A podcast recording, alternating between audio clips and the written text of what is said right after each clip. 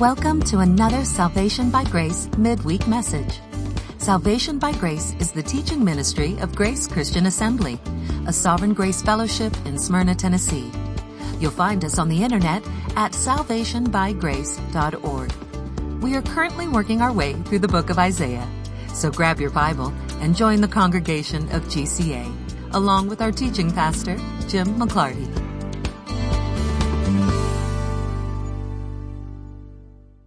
We are technically in Isaiah chapter 36.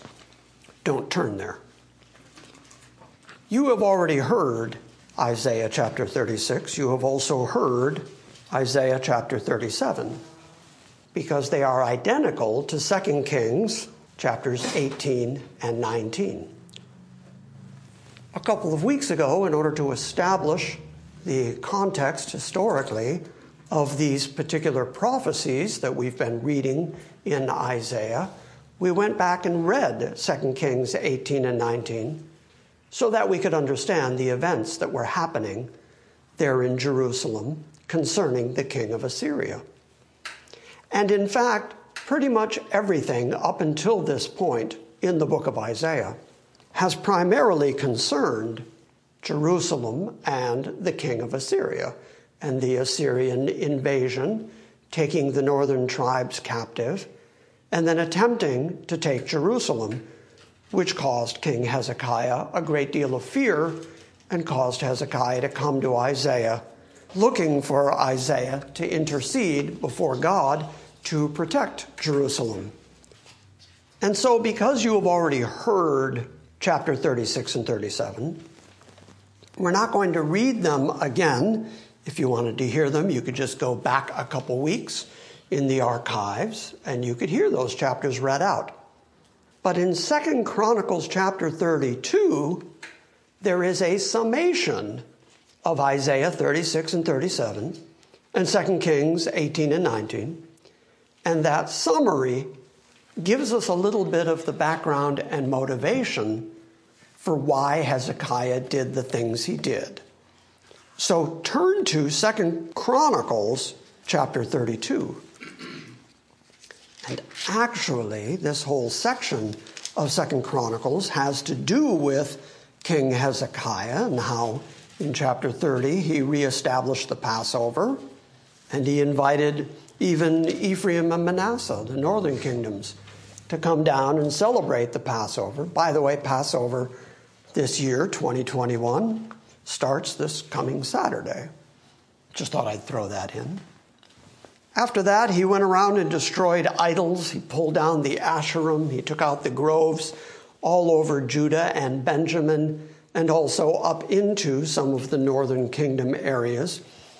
And he established a tremendous number of reforms and he followed after the law of God and was trying to reestablish the law of God as the law of the land. At the end of chapter 31, starting at verse 20, we read, And thus Hezekiah did throughout all Judah, and he did what was good and right and true before the Lord his God.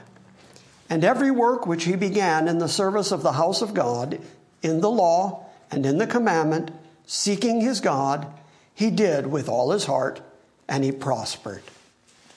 Chapter 32 now is the beginning of the summation of the story that you heard from 2 Kings. After these acts of faithfulness, Sennacherib, king of Assyria, came and invaded Judah and besieged the fortified cities and thought to break into them for himself. And when Hezekiah saw that Sennacherib had come and that he intended to make war on Jerusalem, he decided with his officers and his warriors to cut off the water supply from the springs that were outside the city. And they helped him.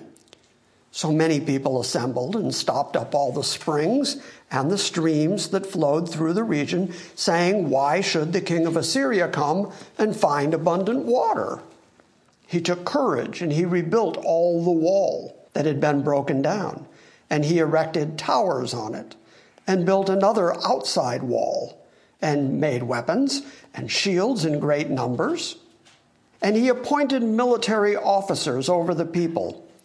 and gathered them to him in the square at the city gate and spoke encouragingly to them, saying, Be strong and courageous, do not fear, do not be dismayed because of the king of Assyria, nor because of all the multitude which is with him.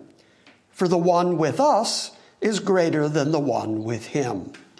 With him is only an arm of flesh, but with us is the Lord our God to help us and to fight our battles. And the people relied on the words of Hezekiah, the king of Judah. After this, Sennacherib, king of Assyria, sent his servants to Jerusalem while he was besieging Lachish with all his forces with him against Hezekiah, the king of Judah, and against all Judah who were at Jerusalem, saying, Thus says Sennacherib, king of Assyria, On what are you trusting that you are remaining in Jerusalem under siege? Is not Hezekiah misleading you to give yourselves over to die by hunger and thirst, saying, The Lord our God will deliver us from the hand of the king of Assyria?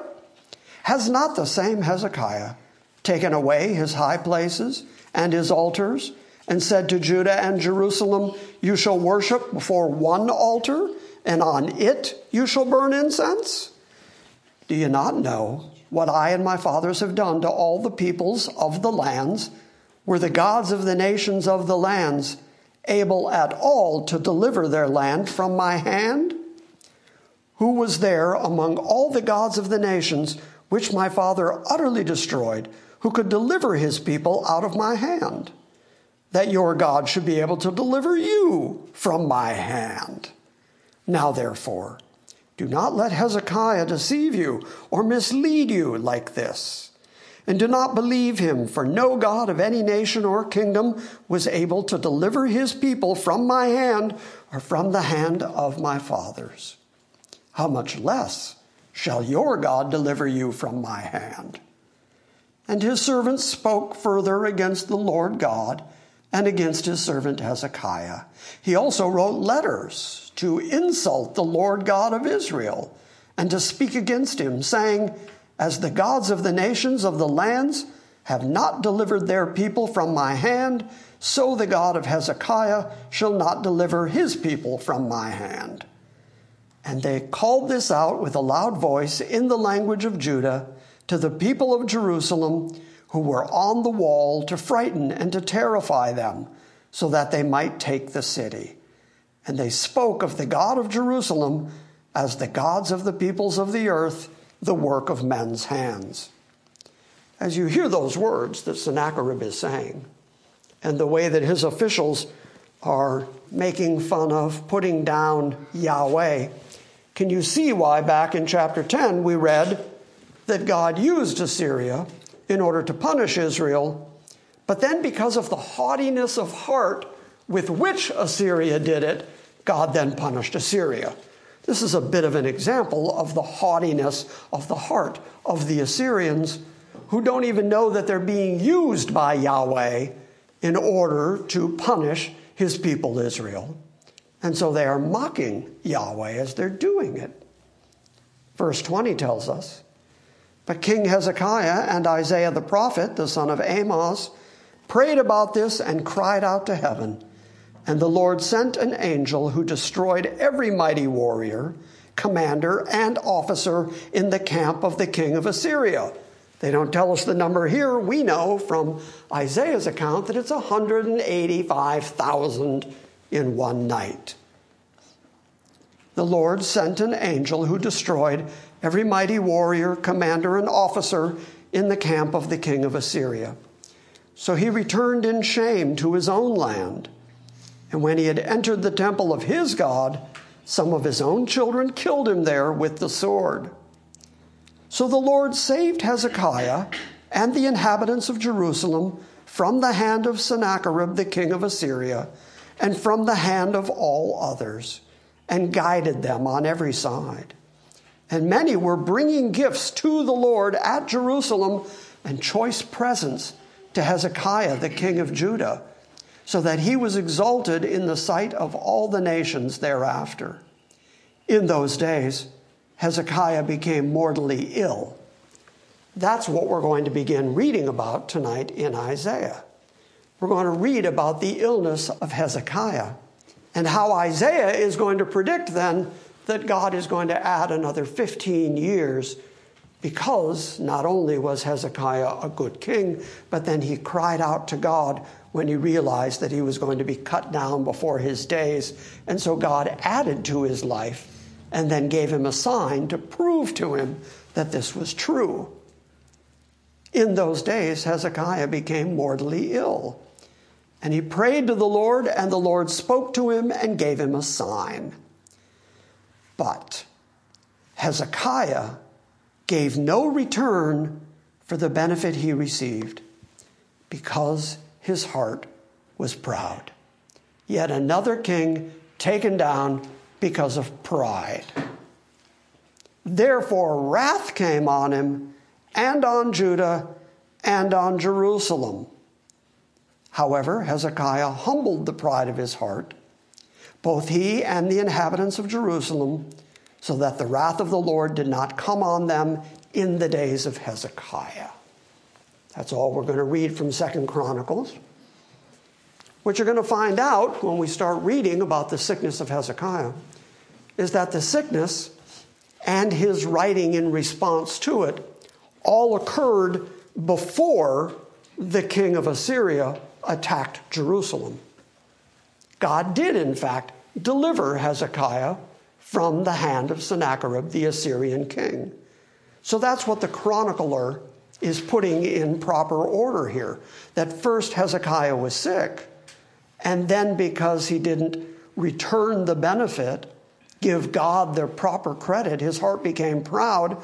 Then wrath came upon Judah and Jerusalem. That was the Assyrian army coming on them. Hezekiah then humbled the pride of his heart. That's when he went to Isaiah, cried out to God, prayed facing toward a wall, humbled himself, and then God saved both he and the residents of Jerusalem. In Isaiah, that does not run chronologically. Turn to the book of Isaiah. That summary that we just read was chapter 36 and 37. In chapter 37, you can read about Hezekiah taking a letter from the hand of the messenger and reading it, and then spreading it out before the Lord and praying and crying out to the Lord, humbling himself before the Lord. And then God answered Hezekiah through Isaiah, giving him the promise that he was going to protect Jerusalem. Chapter 38 then starts. In those days, Hezekiah became mortally ill. Okay, now we know where that fits. In a couple of verses, we're going to hear that the king of Assyria was still threatening Jerusalem. So that's how we know that the sickness happened before the Assyrians were all wiped out by God and the 185,000 in a night. So that's how we know that it's not chronological. But then what's happening in the book of Isaiah, and I just want you to get the big picture because I've already said that these first almost 40 chapters have all been about Israel during the time that they are being threatened by Sennacherib and by the Assyrians. And that's what has taken up the entire first part of this book. But once the Assyrians are taken away, Isaiah is going to turn his attention to Babylon because it is ultimately Babylon that is going to conquer Judah and take them into captivity. So from chapter 40 forward, you're not going to hear much anymore about Assyria. You're suddenly going to hear these predictions about Babylon. And that's going to take up really the next big portion of the book of Isaiah. In those days, Hezekiah became mortally ill, and Isaiah the prophet, the son of Amos, came to him and said to him, Thus says the Lord, set your house in order that you shall die and not live. Then Hezekiah turned his face to the wall and prayed to the Lord and said, Remember now, O Lord, I beseech thee, how I have walked before thee in truth and with a whole heart, and have done what is good in your sight. And Hezekiah wept bitterly. That's why we read the account out of the Chronicles so that you could see that the Chronicles even record that Hezekiah was, in fact, a good king, and that he did break down the idols, and he did take down the, the Asherim, and he did reinstitute the feasts of the Lord, and he was trying to bring them back societally under the law of God. So Hezekiah is not saying anything here that isn't technically true. Remember that I have walked before you in truth with a whole heart, and I have done what is good in your sight. And he wept bitterly. And then the word of the Lord came to Isaiah, saying, Go and say to Hezekiah, Thus says the Lord, the God of your father David, I have heard your prayer, I have seen your tears. Behold, I will add 15 years to your life, and I will deliver you and this city from the hand of the king of Assyria, and I will defend this city. So there's your evidence chronologically that the Assyrian incursion right to the gates of Jerusalem had not yet happened. So God says that He's going to protect Jerusalem from Assyria and that He's going to give 15 more years to Hezekiah. Now, these are the kind of moments in the Bible where we who believe in the sovereignty of God and who think we have all of our theological ducks in a row, sort of like Steve was talking about last night, about his friend who had studied the Bible for years and years and eight hours a day and taught as a professor and everything else. And he said, Every time I think I've got my systematics correct, there's something in the Bible that upsets my systematics. Well, this is one of those moments because we know that God does everything according to his own purpose. Known unto God are all his ways from the beginning. And yet, when you read this, on the surface, it sounds like God changed his mind. Like he was going to kill Hezekiah, and he said he was going to kill Hezekiah, and then he didn't kill Hezekiah. It's very much like Jonah being told to go to Nineveh and say, God is going to destroy Nineveh. And then when they repent in sackcloth and ashes, God doesn't destroy Nineveh which really upsets Jonah because he's gone in and predicted this thing that's not going to occur. So when we see things like this, we have to ask ourselves is this in fact God changing his mind? Or is this in fact exactly what God had always intended? I argue it's what God had always intended. Based on what we read back in the Chronicles, that he had gotten haughty in his heart, so God then humbled him. And this is the way that he humbled him. Okay, then you're going to die. And then, when he was humble before God, went back to God, prayed to God, realized his life was in God's hands, God said, You've got 15 more years. I think God always knew he was going to have that 15 more years. What God did was make sure that he got humbled so that he was a good king for the next 15 years because God was about to deliver him and Jerusalem from the hand of the Assyrians so that they would not be able to take Jerusalem during Hezekiah's time as king. It was when Hezekiah's son becomes king that then the Babylonians are going to conquer Jerusalem. I argue that God did all of this according to his own master plan. I think he knew he was not going to destroy Nineveh because Nineveh is the capital of Assyria. And he was going to use Assyria later to punish his people Israel. He knew all that. Nineveh was a very big player in the plan of God. So he didn't destroy it, but he still sent Jonah to go tell them they were going to be destroyed so that they would repent in sackcloth and ashes, because had they continued in their sin and rebellion, God, in his own righteousness, would have punished them. The same way that he brought Israel into the land of milk and honey, but he had them for 400 years in Egypt before he finally brought them to the land of milk and honey, into Canaan, because he says the people who were dwelling there at the time, the Amorites, that their sin hadn't yet come to the full. But when it came to the full, it was time to destroy them. And I think God knew he wanted to keep Assyria so he wasn't going to let their sin come to the full. And so he got them to repent. I think it's the same thing he did here. He can make whole cities repent, he can make individuals repent. But what we do know for sure is known unto God are all his ways from the beginning. So I don't believe that he changed his mind, especially since we're told that the character and nature of God is that he never changes. There's no variableness, no shadow of turning, the same yesterday, today, and forever. He never changed his mind, nothing ever occurred to him. And so I believe that this was all part of the process of God humbling Hezekiah.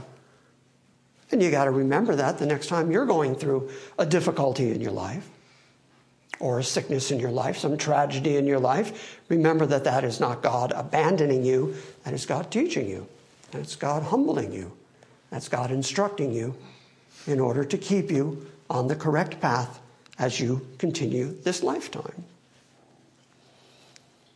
So the word of the Lord came to Isaiah, saying, Go and say to Hezekiah, Thus says the Lord, the God of your father David, I have heard your prayer, I have seen your tears. Behold, I will add 15 years to your life, and I will deliver you and this city from the hand of the king of Assyria, and I will defend this city. And this shall be a sign to you from the Lord that the Lord will do this thing that he has spoken. His father, by the way, Hezekiah's father was King Ahaz. And he was actually given the same offer. God said, Ask me for anything, ask me for something. And he, thinking he was being humble, said, Oh, I, I couldn't ask for anything. No. And so God said, All right, then I'll give you a sign. A virgin will conceive. And God started speaking all eschatologically about the coming of Christ. I think that helped Hezekiah because Hezekiah knew, okay, dad already stumbled on this one. God says, I'm going to give you a sign. And this shall be the sign to you from the Lord that the Lord will do this thing that he has spoken. Behold, I will cause the shadow on the stairway, which has gone down with the sun on the stairway of Ahaz to go back 10 steps. Now, basically, what he's describing here is that there was a window in the castle that shone on a stairway that had been built by his father Ahaz, and it worked like a sundial. And so, as you saw the sunshine moving down the steps of the stairs, you knew what time of day it was because you could tell that the sun was arcing across the heavens and then finally setting. You could see it as the sun came up, and you could use it all day long to know what time it was. So God says, Here's what I'm going to do I'm going to make that sunlight go backwards 10 steps. Now, there's no explanation here in the text to tell us how he did that. You don't read anywhere in the history of the world or in the history of the Bible that the whole world went back a couple hours. May have happened. We just don't know. It's not written anywhere. This may have been a very localized thing. This may have been God saying, I'm going to do something for you that is so incredible, I'm going to make the sun move directions only in your house, only in your castle. Maybe he refracted the light in some way.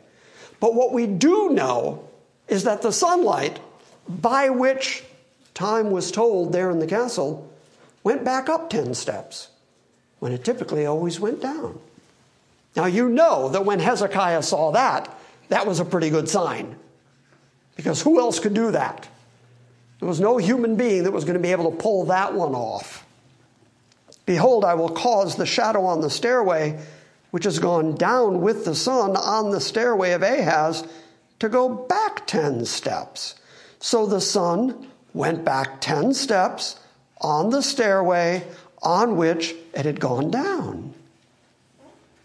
Now, while Hezekiah was sick, he did some writing.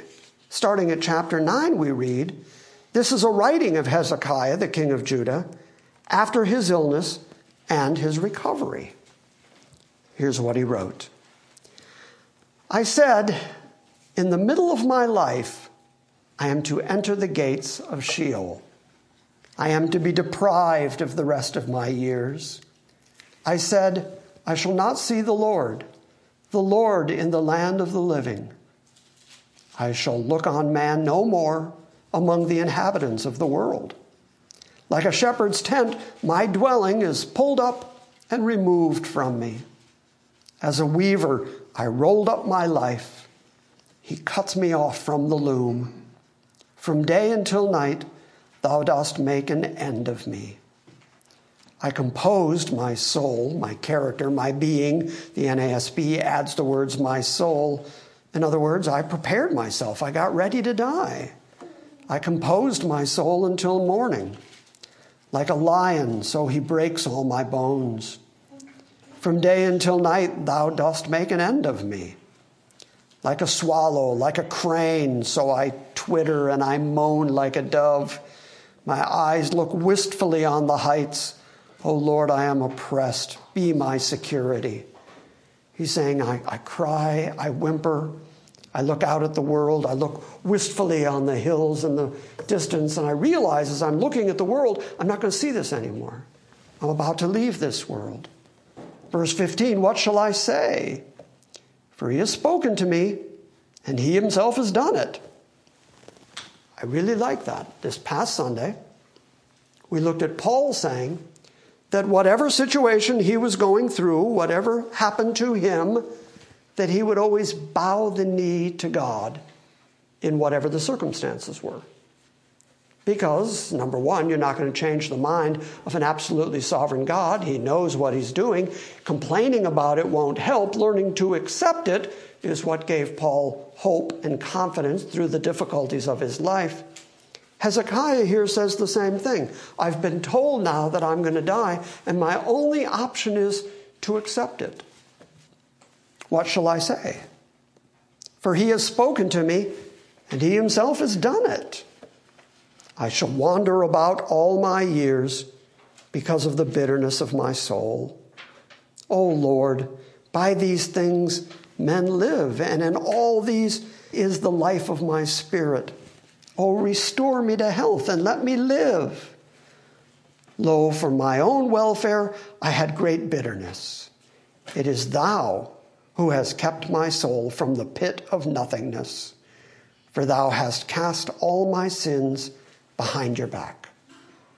There's an interesting theology for the king of Israel to already have. Of course, he has the Psalms to read, he has the writing of David. He knows that God is going to cast sins of his chosen people from the east to the west, far away from himself. And so here is Hezekiah at the point of his death saying, that you're the one who has kept my soul from the pit. You're the one who is going to preserve me and take care of me because you've cast all my sins behind your back. For Sheol cannot thank you. I like that logic.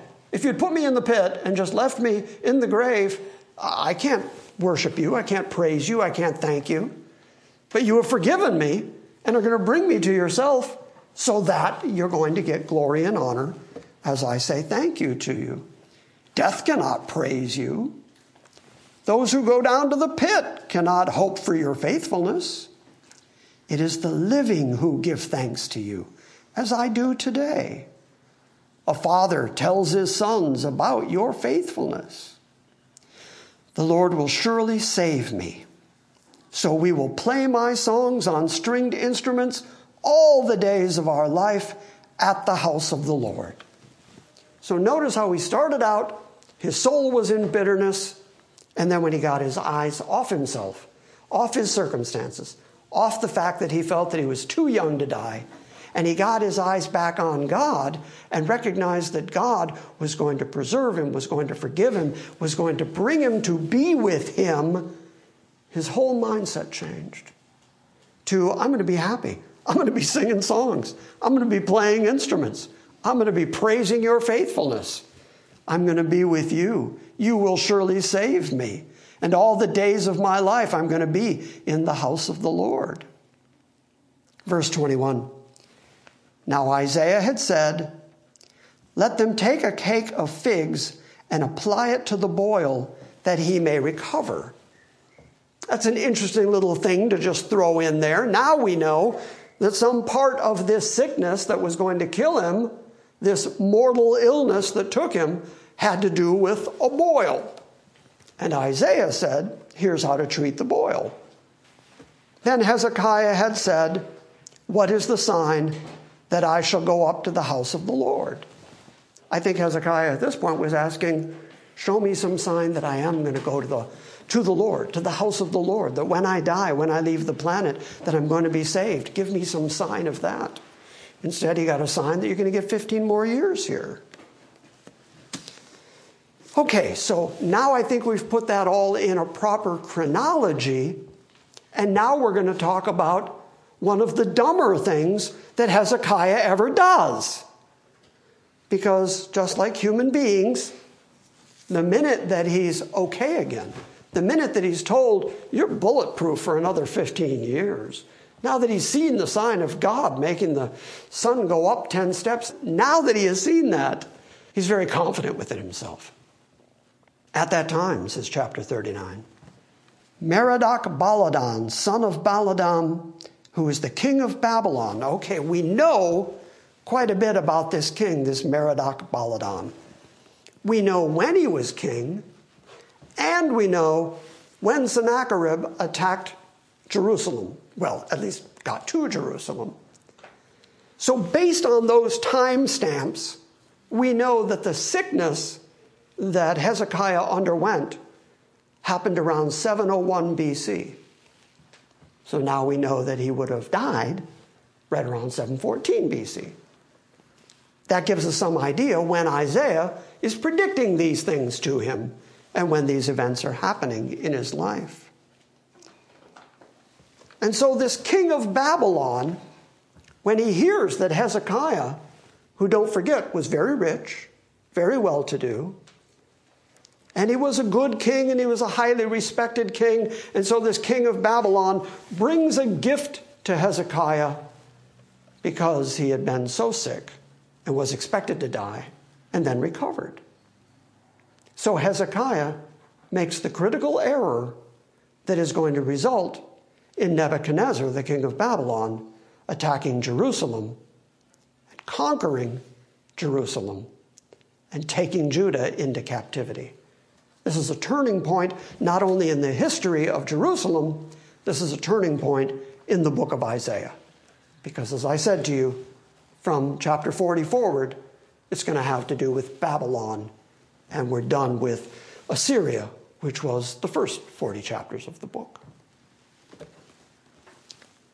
At that time, Merodach Baladan, son of Baladan, king of Babylon, sent letters and a present to Hezekiah for he heard that he had been sick and that he had recovered. And Hezekiah was pleased. He got full of himself, which we read a couple of times. That's Hezekiah's downfall. That's why we read it in the Chronicles, that he got lifted up in pride.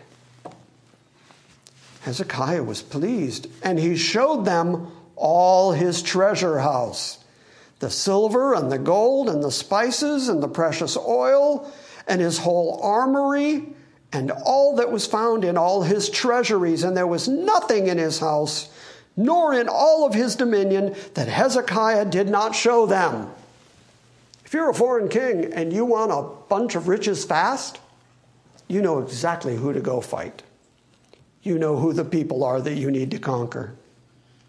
And then Isaiah the prophet came to King Hezekiah and said to him, what did these men say? And from where have they come to you? And Hezekiah said, They have come to me from a far country, from Babylon. I think he said that kind of dig me. From a far country, from Babylon, they came to see me. That's right. And he said, What have they seen in your house? So Hezekiah answered, they have seen all that is in my house. There is nothing among my treasures that I have not shown to them. Dig me. Tom shaking his head out of disbelief. You, you, you did what? Then Isaiah said to Hezekiah, Hear the word of the Lord of hosts. Behold, the days are coming when all that is in your house and all that your fathers have laid up in store to this day shall be carried to Babylon. Nothing shall be left, says the Lord. And some of your sons, who shall issue from you, whom you shall beget, shall be taken away and they shall become officials in the palace of the king of Babylon. Then Hezekiah said to Isaiah, The word of the Lord which you have spoken is good. For he thought, For there will be peace and truth in my days. So now you know what he thought. He thought, Oh, I get 15 years well, then I'm going to keep being a good king and there's going to be peace. And since there's going to be peace with me and all my neighbors and all the foreign countries, I'm completely safe to show them whatever I want to show them. I mean, after all, they're going to see my glory and they're going to be really, really impressed. I mean, kings and queens came from distances to see King Solomon. Here, a king has come from a distance. So I'm going to show him my stuff and show him what a great king I am. And because he did all that in his pride, Isaiah says, You're going to lose it all. And even your own sons. The repetition is interesting. Your own sons, who are your own issue, the ones that you will beget. He's making it very clear. Those sons are going to end up serving the king in Babylon. They're not going to be here being king after you. They're not going to inherit your great wealth. They're not going to inherit your reputation. They're going to be serving the king of Babylon. But then I like the fact that Hezekiah, one more time, Hezekiah, who can be so full of himself, sort of like we all can. But Hezekiah, when he's humbled, he knows that's God, that's the Lord. I bow the knee. I don't have a choice here. And so he says, The word that you've spoken is good. And then Isaiah tells us parenthetically, because he thought there will be peace and truth in my days. Chapter 40 is going to start Comfort, oh, comfort my people, says your God. And that is the beginning of the next big section of the book of Isaiah. That is where we will begin next week, God willing. Questions? Answers? Imagine, imagine knowing that you had 15 more years, and as that 15th year approached, Yeah. You're at like 14 and a half. Yeah. okay, I don't have much time left now, and God told me. Hmm. But the good news is that God also said, as long as you're alive, I'm going to protect Jerusalem. The Babylonian thing wasn't going to happen till after Hezekiah's death. So that's what gave him the impression well, then it's all going to be peace and safety. But God still has his plan, and Jerusalem is still going to be humbled. It's just going to be by a different king, different situation. And that's going to take us, by the way, into the time of Daniel. That's going to take us into the time of Jeremiah, who's running almost concurrent with Isaiah. Just they sort of overlap toward the end of Isaiah's prophetic ministry and the beginning of Jeremiah's, because Jeremiah then is going to pick up that mantle and talk about the 70 years that they're going to be in Babylon. And then it is Daniel in Babylon at the end of the 70 years who's going to look at the prophet Jeremiah and say, okay, it's 70 years, it's nearly up, deliver your people back. So hopefully that gives you a, a greater sense of how the prophets all fall out in the history of Jerusalem.